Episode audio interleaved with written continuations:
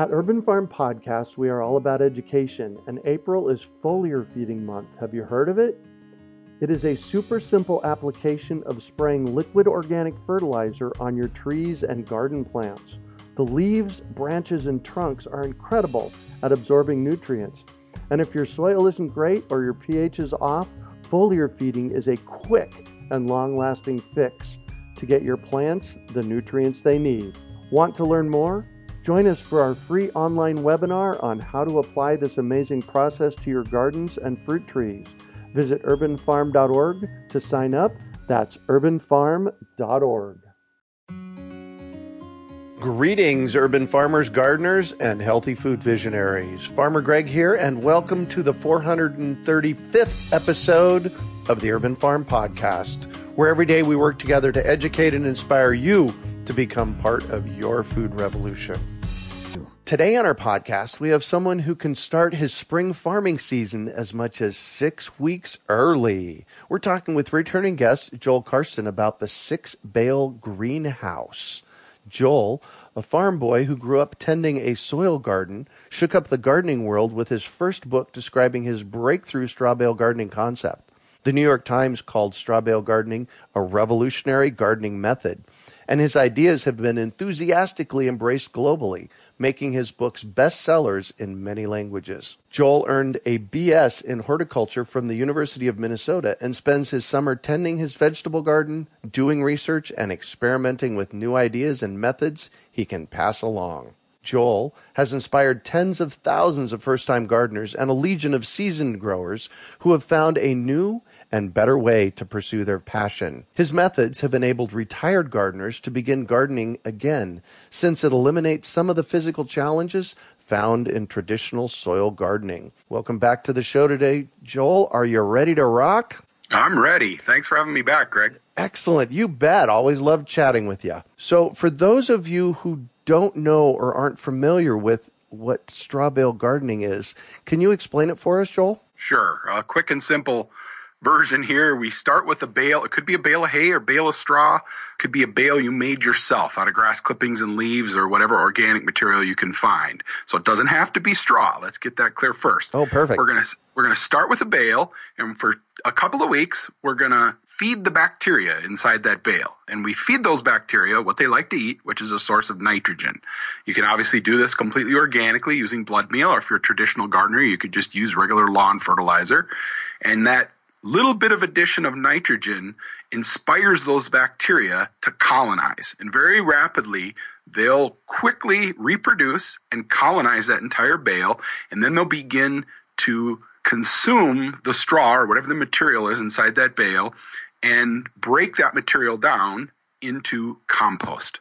And so the inside of that bale very quickly becomes compost. The illusion of straw bale gardening is that you're growing vegetables in straw, and you're really not. You're actually growing vegetables in very recently decomposed straw. Mm-hmm. So it's important that you go through the prep- preparation process. Of course, the bales get really warm. Oh, and yeah. that's what that's what provides the heat we're going to talk about with the, the little six bale greenhouse. So you can actually heat your greenhouse oh. while the bales are decomposing. Nice.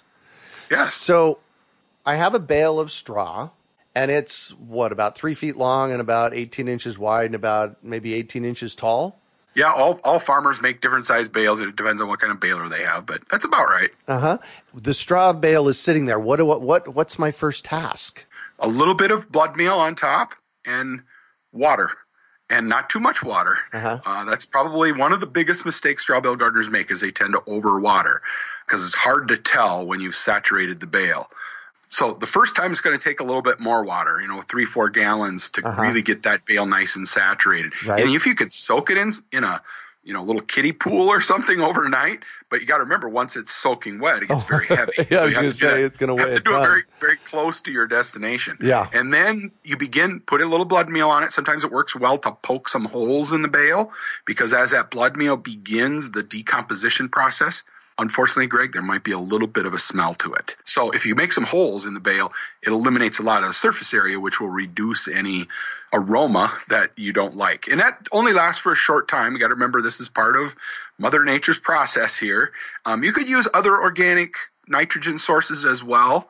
But keep in mind, what's really key here is the nitrogen in it, the number of nitrogen molecules. So Mm-hmm. you look at blood meal, that's 12.5% on Oh, wow. average nitrogen, which is really hard to find another organic fertilizer that, that has that much nitrogen in it. And after that, it takes about 18 days if you're doing it organically. If you're using other type of NPK based fertilizer with nitrogen in it, that's more of a chemical base. It's going to dissolve faster and it tends to act more quickly. It'll only take about 12 days. But with the organic method, it just takes a little bit longer. 18 days later, those bales will be ready to plant. Sometimes a little earlier, sometimes a couple days later. Kind of depends on your weather during that period of time when you're conditioning. It needs to be nice and warm. Right. And so, how do I know when it's done? You'll be able to tell the temperature will drop inside the bale. So if you if you stick your hand in there, if you don't have a compost thermometer, just stick your hand down in there and you'll feel it'll get much warmer than your skin temperature during the conditioning period and then it will drop to below your body temperature. So it'll feel cool or sort of tepid on your skin. That tells you it's below 105 degrees and it basically the bale's ready to plant at that oh, point. Cool. All right. So I, I want a picture of this. So I, I'm actually sitting at a at a desk that's about the size of a straw bale. This straw bale sitting flat on the ground. You take some amount of blood meal and you what, sprinkle it on the top of it. Yep, sprinkle it over the top of the of the bale, end to end, edge to edge, and you'll see it it will work down into the bale. After a few applications, you'll start to get sort of a crust on the top where it, not not all of it will work down in. And then people tend to grab their hose and use the sprayer end to try to squirt it all down into the bale. And that's what you don't want to do. Uh-huh. If you stand there for a half an hour with cold water on that bale, you're actually going to go backwards in the process of growing bacteria. Our bacteria like to be nice and warm. So just a little bit of water, about a gallon of water, if you're using a sprayer end of your hose, just 30 seconds or so, and then leave it alone. If you can punch some little holes in there with a stake or something to try to get the blood meal work down in, that's fine. You don't have to do that, but that certainly is helpful and it won't build up as much of a crust on top. That the bacteria will come to the surface and get the nitrogen from that blood meal when they're ready. So we don't need to worry about working it in. You're going to get enough if you just put a gallon of water. And in my books, I talk about using warm water. And what I really mean when I say warm water is just water that you put in a bucket today and then use it tomorrow. So not cold water out of your tap early in the spring. You know, an outdoor spigot can be pretty chilly when the Oh, ground's yeah. frozen. The pipes are coming through that cold soil. So so that's very cold. If you just put it in a bucket, let it warm up to air temperature, maybe it's only 50 degrees outside, at least the water will be at that temperature. So it warms it up a little bit. And you only need a gallon per bale. So it's pretty simple to, to manage that. So uh, if somebody's interested in starting one of these, uh, what's your book? Straw Bale Gardens Complete Perfect. uh, is, is a good how-to book. I have several books. I think I have five books out now, but Straw Bale Gardens Complete, either the regular one or the updated edition, both of them are very good about you know giving you detailed step-by-step instructions. Perfect. And we'll have we'll have a special offer for our listeners at the end of the podcast where you can get a free copy of that as well. The other thought that I had was uh, having the water sit for 24 hours will also have the chlorine evaporate out of it if you're using Yes. chlorinated water, which is really important as well. Sure. Yes, absolutely. Because that we put chlorine in water to kill mic- microbes, and it's going to kill the microbes in our straw bale as well. Yeah, some of it will evaporate out. You'll never kill all the microbes that are in there, but it certainly could have an effect if you use city water that's chlorinated or fluorinated. Yes, indeed. I'm curious, how did you come up with this? You know, I grew up on a dairy farm, and even as a kid, I would see a broken bale laying by the barn, Uh-huh. and the weeds it seemed on the whole farm were the ones that would grow out of these decomposing bales. And then 15 years after that, I moved to the city. I went to college and got a degree in horticulture, and I bought a house. And it turns out the house I bought only had one inch of topsoil over top of this terrible construction fill underneath. Oh, right. And I was a broke, you know, just out of college. I was broke and I just bought this new house and I tried to pay school loans and I didn't have $200 to build raised beds, but I remembered those straw bales that used to lay by the barn. So I did some experimenting for the first couple years and sort of developed a method, a system for how it would work. And I was amazed at how well it did work. Even the first year we did it, it was it was pretty amazing how well it produced most vegetables. And then over the years, sort of refining and defining exactly a process that was pretty much no fail. So anybody could do it. I joke, however, that for the first 14 years, not a lot happened because it really didn't. It was me and a few friends and some colleagues and you know people that were curious or interested in what I was doing. And then I got on TV one year, and that just spread across the. It was an NBC affiliate locally, and that spread very quickly. And then that led to a self-published book, which led to a publisher and lots of exposure via social media. And it it's sort of been a grassroots movement because. Yeah one of the things that really causes straw bale gardening to spread is that it's very conspicuous, Greg. If oh, somebody walks yes. if somebody walks by your house, they'll walk by your house for years and they'll never remember that you have a vegetable garden. But if they walk by your house and they see six straw bales sitting out there and you're you're standing there watering these straw bales, the conversation is bound to turn and they'll say, you know, what's happening here? Are you going to bring goats in your yard or what? right. And then it leads to, no, I'm going to grow a vegetable garden and here's how it works. And then they'll watch you all summer and they'll wait to see if it works or not. And it does. And they're amazed and it just sort of spreads that way. So then one, one person influences five more to start yeah. and each of those five influences five. So we estimate there's close to 2 million gardeners now around the world that are doing straw bale gardening based on book wow. sales and and etc. Yeah. Oh, congratulations! I didn't realize that it went back this far with you. So. Yeah, 26 years ago, I think was my first straw bale garden. So long time. Well, it, it occurred to me as you were sharing that if someone has just dirt, hard dirt in their backyard, one of the methods of repairing that dirt is to put in a bunch of straw bale gardens. And over the course of a season or two, they break down and add organic matter to the top layer of their garden space. Absolutely. Some of the most beautiful compost you'll ever see in your life is decomposed straw bales. Yeah. It's it's wonderful. Yeah. Wow, how cool is that? So, we brought you on today to talk about this concept called the six bale greenhouse. And Janice told me a little bit about it, but not much. So, I'm really curious. Tell me about it. Well, it started a couple of years ago, actually, about five years ago people in our social media, on Facebook in particular, on Twitter, started using cattle panels as support for their plants to sort of make a, I guess you'd call it an arch with a cattle panel. If you know what a cattle panel is, it's a 16 foot long, 50 inch wide section of fence and it's made of four or five gauge steel, so it's nice thick steel, and it's real easy to bend. Usually they're used to make pens, of course, for cows and horses and whatnot. So you can buy them anywhere at a farm supply store, usually about 25 bucks, you know, 28 bucks, something like that. So they're very inexpensive and basically they just sit on the ground and you make a hump out of them and you put your bales next to them and, and start your plants and the plants grow up this cattle panel. And it ends up being about six and a half feet tall in the center of this arch. If you put the base legs about seven feet apart you know where it touches the ground about seven feet apart from each other. And then i like to put two cattle panels always next to each other because it makes it much more sturdy. And then put zip ties to hold the two cattle panels together. And so we did that for a couple of years. And then I started experimenting with a way that, you know, to build a, a full on poly house or greenhouse in Minnesota that will mm-hmm. support our winter snow yep. and that kind of thing is it takes a good size structural, you know, some integrity there to hold a greenhouse in Minnesota to hold the snow and you know support our enough plastic to do two layers so you can pump air between which is your insulating factor et cetera and that's kind of out of reach for a lot of people so I looked at these two cattle panels and I figured out a way that we could cover these two cattle panels with poly. So just four mil poly. This doesn't have to be any, you know, fancy greenhouse poly. This is like painter's poly you buy at a local hardware store or, or a home center. One sheet that's 10 feet by 25 feet, you can cover this entire greenhouse. So the base of the two humps of wire are seven feet apart, and that makes 100 inches or 104 inches if you get 52 inch panels long, so a little under nine feet. So the greenhouse ends up being about seven feet by eight feet at the base. And I like to put a two by four square around the base, all the way around the base. So the wire legs sit inside of that wood frame. Now I'm going to do a blog article for you guys. I was going to say. And yeah, I'm going to put some pictures so people can see pictures and read the blog. And it's also detailed step by step in the new book, the Straw Bale Gardens complete updated edition. There's a oh, whole perfect. section step by step about how to do it.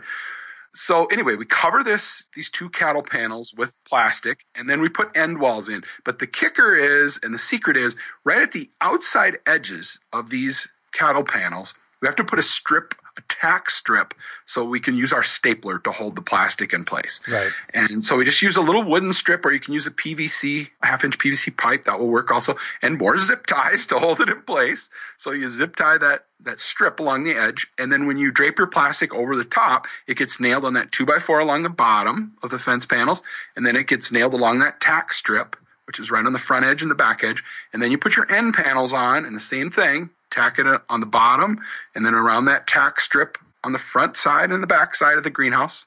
And then you got to put a door in. And what I discovered works really well are these zip walls. They're a sticker, sticky back zipper oh, drywallers yes. use. Yeah. Yep. And they're, they work just perfectly. You put it on there and then you open the zipper and then they give you a little tool and you slit open that door and now you have a zip up and down door. Yep. This isn't going to last year round and this isn't going to be a permanent thing. Remember, this is just six weeks before you can put plants outside normally without a, a threat of frost. Mm-hmm.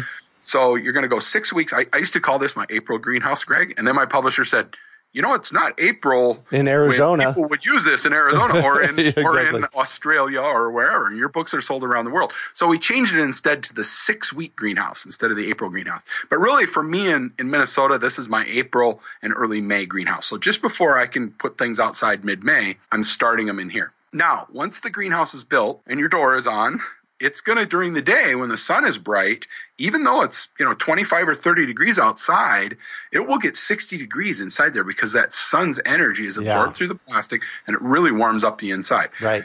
Now at night however when the sun goes away that greenhouse cools way down and it would actually freeze if there was no heat source.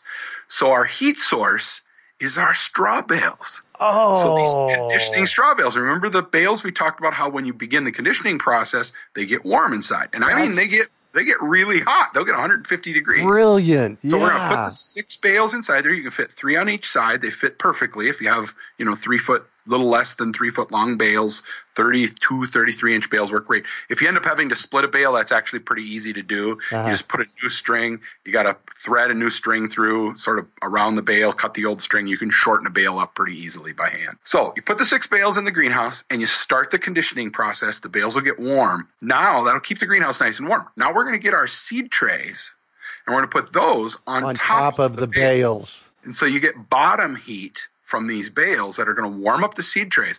And the air temperature can be cool. You know, it can't be, you know, in the 20s, but it could be down to 32, 30, 34, 35 degrees, and these seedlings will be just fine. And at night, even though the sun goes under the, the horizon, you don't have that sun's energy anymore. There's enough energy radiating and inside these nice moist bales mm-hmm. that it keeps those seed trays nice and warm. And you get the most beautiful brand new vegetable starts uh, you can fit 10 seed trays on top of six bales, 5 mm-hmm. on each side. Yep. If you put 36, you know, plugs in each seed tray, that gives you 360 vegetable starts in one little tiny greenhouse. Now, you could add another row of bales, believe it or not. There's enough room in there that you could add and make nine bales in a greenhouse. Now you got room for a whole nother set of five trays. So you could do even more. But I do 360 in mine, and that's more vegetable starts than I can, you know, than I can plant for sure. Oh, yeah. I even start my annual flowers in there rather than going and buying annual flowers. I start my annuals in there, so I save, you know, buying. Usually, I buy 10 flats of annuals every spring, and I can start those in that greenhouse as well. So yeah, so I'm glad we'll have pictures uh, and a blog post about this. And the really cool part meaning the really hot part of this process is the six bales inside and having them generate the the compost heat to heat your greenhouse at night. Yes. Yeah. People are skeptical about how much heat you can generate from that process. But I point them on YouTube. There's some videos of people that actually build compost piles, Greg, and they run pipes through the compost piles yep. and they put water through the pipes and they use that to heat their house. You wouldn't want to do that, I don't think, in Minnesota or Wisconsin where it gets really, really cold. But in some parts of the country where it doesn't get super cold, apparently it's enough heat to generate enough energy to, to heat your house. Yeah. Compost heaters, they're called. Isn't that amazing? Yes, I love it. Mother Nature at work. Who would have, who would have thunk it? Huh? Right, exactly. Well, that's why I like studying permaculture. I I took my first permaculture design course almost 30 years ago, and I think right around 30 at the time, and it was like this big awakening for me about oh my gosh, this stuff actually works. We just have to pay attention to nature. Yes, indeed. That is actually brilliant. Um, so yeah, the feedback I've gotten on it, I've done a few different conferences where I've been a speaker and I set up one of these greenhouses. It only takes an hour to set it up, so Yeah. they're pretty simple. The feedback has been extraordinary. Oh, yeah. I mean, up north here, where everybody would love to have a greenhouse, but it's always cost prohibitive. Of course. this is under this is less than a hundred dollars, Greg. You can set the whole thing up under a hundred bucks. nice. So just what you save on vegetable starts the first year will pay for it, you know, and then you could, you know, buy new plastic next year for ten dollars. And because remember, after the seat, after the it's used as a greenhouse, we're going to tear the cover off, and it's going to become the trellis for our garden. So our plants are going to crawl up on top of what was our greenhouse. Now it's just fence panels holding up tomato vines, you know, during the summer. Right. So we're going to recover it again the next year with new plastic for ten bucks. So. Awesome. That is truly epic. Good job. So, in our pre conversation, we talked about something called upstream healthcare. Can you kind of touch on that for me? Yeah, the last couple of years, I've been trying to emphasize the importance of repositioning the whole concept of backyard gardening in people's minds as upstream healthcare. And what I mean by that is if we can convince people instead of waiting until them, they themselves or their children or their grandchildren begin to experience health problems because of their poor diet, instead, getting them introduced to gardening, making it more of a priority to introduce them to gardening and get them hooked earlier when they're younger so that they be, they incorporate that as part of their lifestyle growing fresh vegetables and you know whenever you have a gardening lifestyle you know you tend to get out in the garden. It's a little bit of exercise. It's not strenuous. It's relaxing. It takes your mind off of the stresses in life. And it's sort of anybody who's a gardener will tell you that that's their happy place when they're in their garden and it can't help but make our society more healthy. So instead of waiting until your kids or grandkids end up with diabetes like you have, get them introduced early to gardening. Get them out in that garden and some recipes using, you know, tomatoes, cucumbers, and and peppers. You can make lots of things from just those three simple to grow, easy to grow vegetables and get them introduced to it early and make it part of their lifestyle, it will change ultimately the outcome of their their health in the long run. It's, it's kind of hard to do a short version here, but upstream healthcare, I think, is the future. I mean, if you could go to the doctor and the doctor could say to you, "Here's a prescription," instead of going and buying, you know, drugs to solve your problem, my prescription is for you to go and garden, set up a garden. Here's a $200 prescription. Take this to the garden center and they're going to set you up to Nice. begin the gardening process. And that and I- I need you to do that because it, you know, your your diet and your maybe it's your mental health that, you know, if you're stressed and exhausted and you need some different outlook on life, uh, gardening could be a great way to solve that problem. So just to encourage people in the medic medical field to steer people towards gardening. It really is an answer for a lot of health problems Yeah. that people are facing. Well, I, I have this uh, lecture that I give uh, about the top three things that cause 100% of the dis-ease in our culture. And that is lack of nutrition in our food, uh, environmental toxins, and stress. So I contend that if you go out in the garden, you can address all three of those by growing your own food. You absolutely are right on the money. Yeah. So tell me about your book, uh, The Straw Bale Gardens Complete. I uh, see that it's coming out in March. Yes, this is an updated edition. We added, I don't know, 70 pages or something. A couple of new chapters. One is about the greenhouse, of course, that we just talked about. And there's a bunch of information in there about using straw bales very simply to make a cold frame, which couldn't be any easier. You know, an old couple of old windows or an old glass door on top of six straw bales Yep. strategically placed around the edges. Uh, and you've got a cold frame, which will allow you to start things earlier in the spring.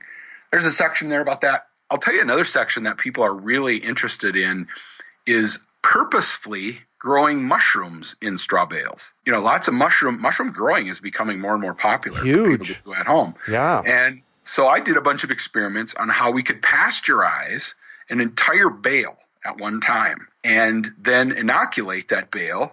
Very simple, especially if you order the the uh, spawn, which it's available all over online nowadays. Order a, a jar of the spawn, it couldn't be any easier. Two weeks later, you're you're already seeing mushrooms blooming on these bales, and for the next month or six eight weeks, you're getting three two or three big flushes of, for instance, oyster mushrooms. Um, in the book, we talk about four of the mushrooms that I've experimented with a lot, which are wine caps, and then black oysters, phoenix oysters, and Chinese oysters. All of those do seem to do really well on the straw bales. So and it's a super easy process. You know, it's just a big giant cooler. If you don't have a cooler, you can actually make an insulated cooler by surrounding one bale with six other bales and then put a plastic liner inside of it and oh you put gosh. the whole bale you put the whole bale inside of that hole uh-huh. between the other bales and cover it up and you pour hot water on it you need a one of those big turkey roasters and you boil up about six gallons five gallons of water and have, have somebody help you so you don't, you know, this is dangerous yeah. to handle that much hot water. But you want to pour it over top of that bale and then fold the plastic up over the top and set another bale on top.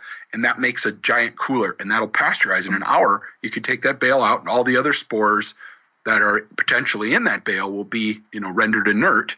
And now you can inoculate it fresh and wrap it in plastic like a big taco and wait two weeks and you've got beautiful mushrooms. Wow. So you get to do this for fun every day invent this new stuff. Yeah, yeah. Well, I, I work on different things. You know, I it's social media is an amazing thing, and you can learn a lot just by listening to what questions people ask your social media and concerns that people have and trying to address those concerns. You know, they're not going to go away. People are curious about how to grow mushrooms. They're, you know, you can tell them, well, you know, somebody else has information, go look up their information.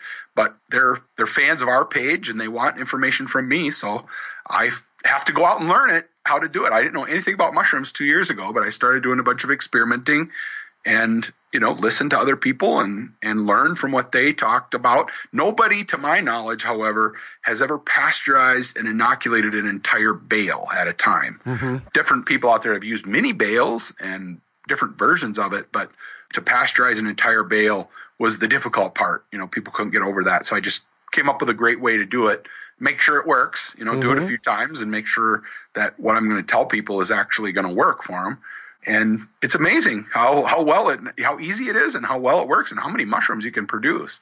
I mean, you kind of have a if you got one bale full of mushrooms, you get 30 pounds of mushrooms. Wow. It's like you you might be a mushroom lover when you start, but by the time you're done, you're like, "Whoa, man, what am I going to do with all these oyster mushrooms?" Right, exactly.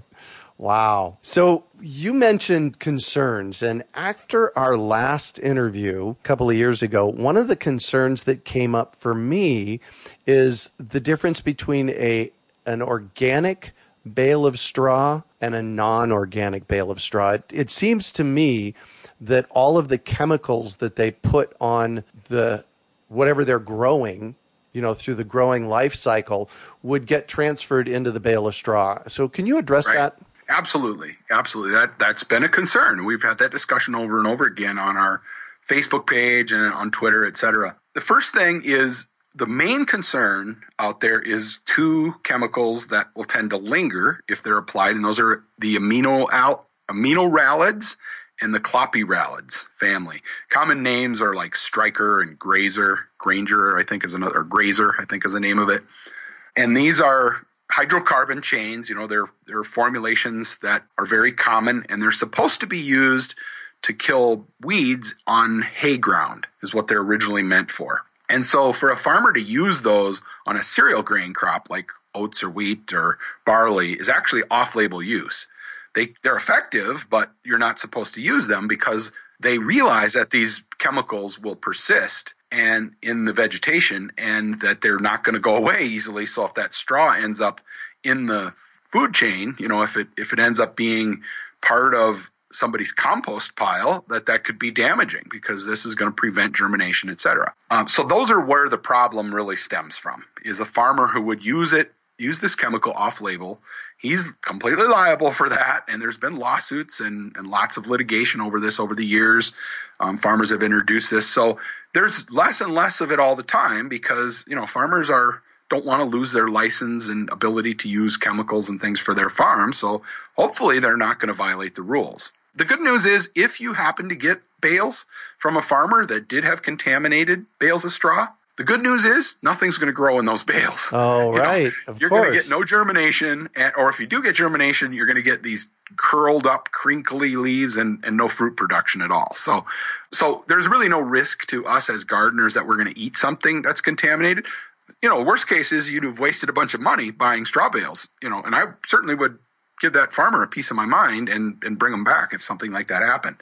The other good news is that bacteria, microorganisms, tend to solve a lot of our screw ups. You know, we make these hydrocarbon chains that we use as herbicides and insecticides and things like that. And along comes these microbes and they completely metabolize, digest, and break down those hydrocarbon chains back into molecules of hydrogen, molecules of carbon and nitrogen and oxygen, which is what most of them are composed of, just those four basic molecules, breaks those back down into inert molecules, you know, that can then be reused, are either gassed off or could be reused and actually absorbed through the roots of a new plant and become part of the cells of a new plant as a individual molecule. So there's no hydrocarbon left.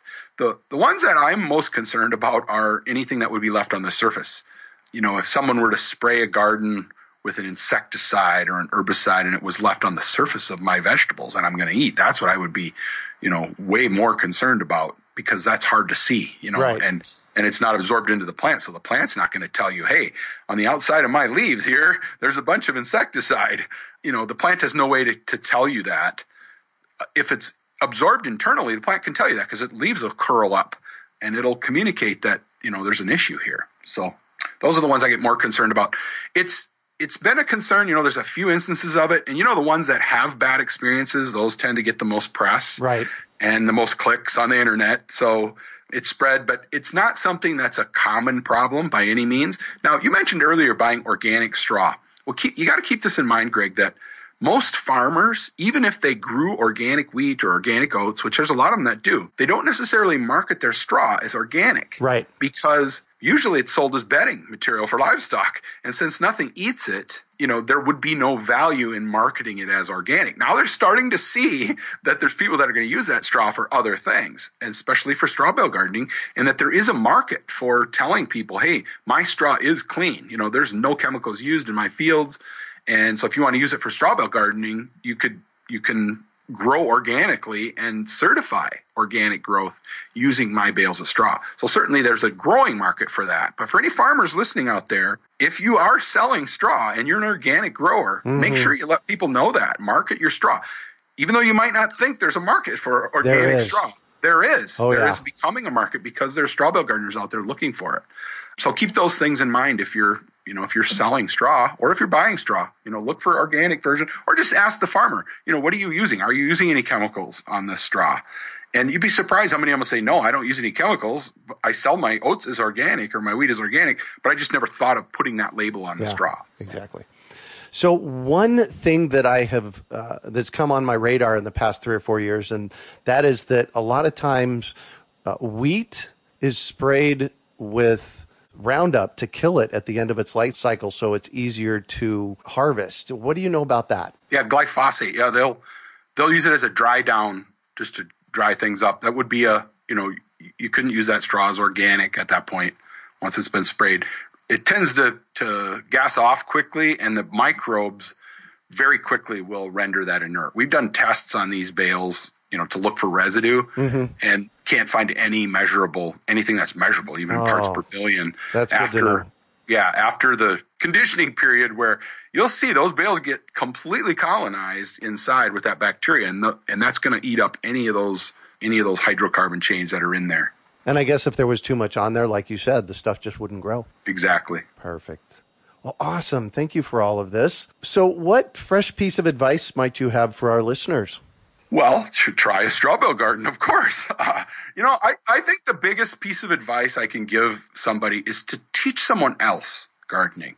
If you're a gardener already and you feel comfortable in your gardening techniques, pass that knowledge along. You know, a lot of that has been lost over the years. It used to be everybody learned to garden from their mom or their grandma, and a lot of that's been lost now. So even if you have a neighbor kid or you know somebody that you could mentor um, as part of you know your experience with gardening, and you'll be surprised when you teach someone else gardening how much better you comprehend Yeah. Uh, th- those you know the details of gardening. So teach someone else. That's a that's my piece of advice. Pass it along. We actually have a website called Bale Buddies that we have set up for people who are experienced straw bale gardeners to pass along their knowledge sort of as a mentor. So if anybody's looking for a mentor, they can go to that website and they can they can figure that out, find someone who can help them. That's awesome. What website is that?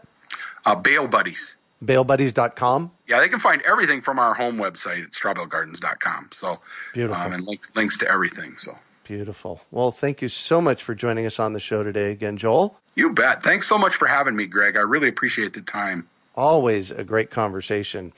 So, we want to thank you and the folks over at Quarto Publishing, your publisher, as you have given us five copies of Straw Bale Gardens Complete, and they need a new home. So, for our listeners out there, if you email us at podcast at urbanfarm.org with the subject, I'm seeking the straw bale solution, we're going to take the first 50 people that respond and randomly pick five emails and send you out a book. So, thank you for that, Joel. Thanks a lot, Greg. So, how can our listeners find you? Strawbalegardens.com. Perfect. Perfect. You can also find show notes from today's podcast at urbanfarm.org forward slash straw bale. And if you'd like to hear more from Joel, you can find our 41st podcast episode at urbanfarm.org forward slash Joel 41. We are your urban farming resource. You can find us on iTunes, Google Play, Stitcher, iHeartRadio, and everywhere podcasts are found. Also visit urbanfarm.org to find articles, webinars, courses, and more. Well, that's it for today. Thanks for joining us on the Urban Farm Podcast. We hope you enjoyed today's episode of the Urban Farm Podcast. Remember to listen for tips, advice, and resources to help you on your journey with urban farming. You can find us on the web at urbanfarm.org or send us an email to podcast at urbanfarm.org. In the words of Vincent van Gogh, great things are done by a series of small things brought together. Be encouraged that with each lesson learned and skill developed, you are one step closer in the direction of your dreams. One of the first things that many of us learn when we start to garden is how to water and fertilize the soil. But there is an exception to this rule, and it's called foliar feeding. You should foliar feed or water the leaves of your plant with liquid fertilizer when you want certain nutrients to be absorbed better.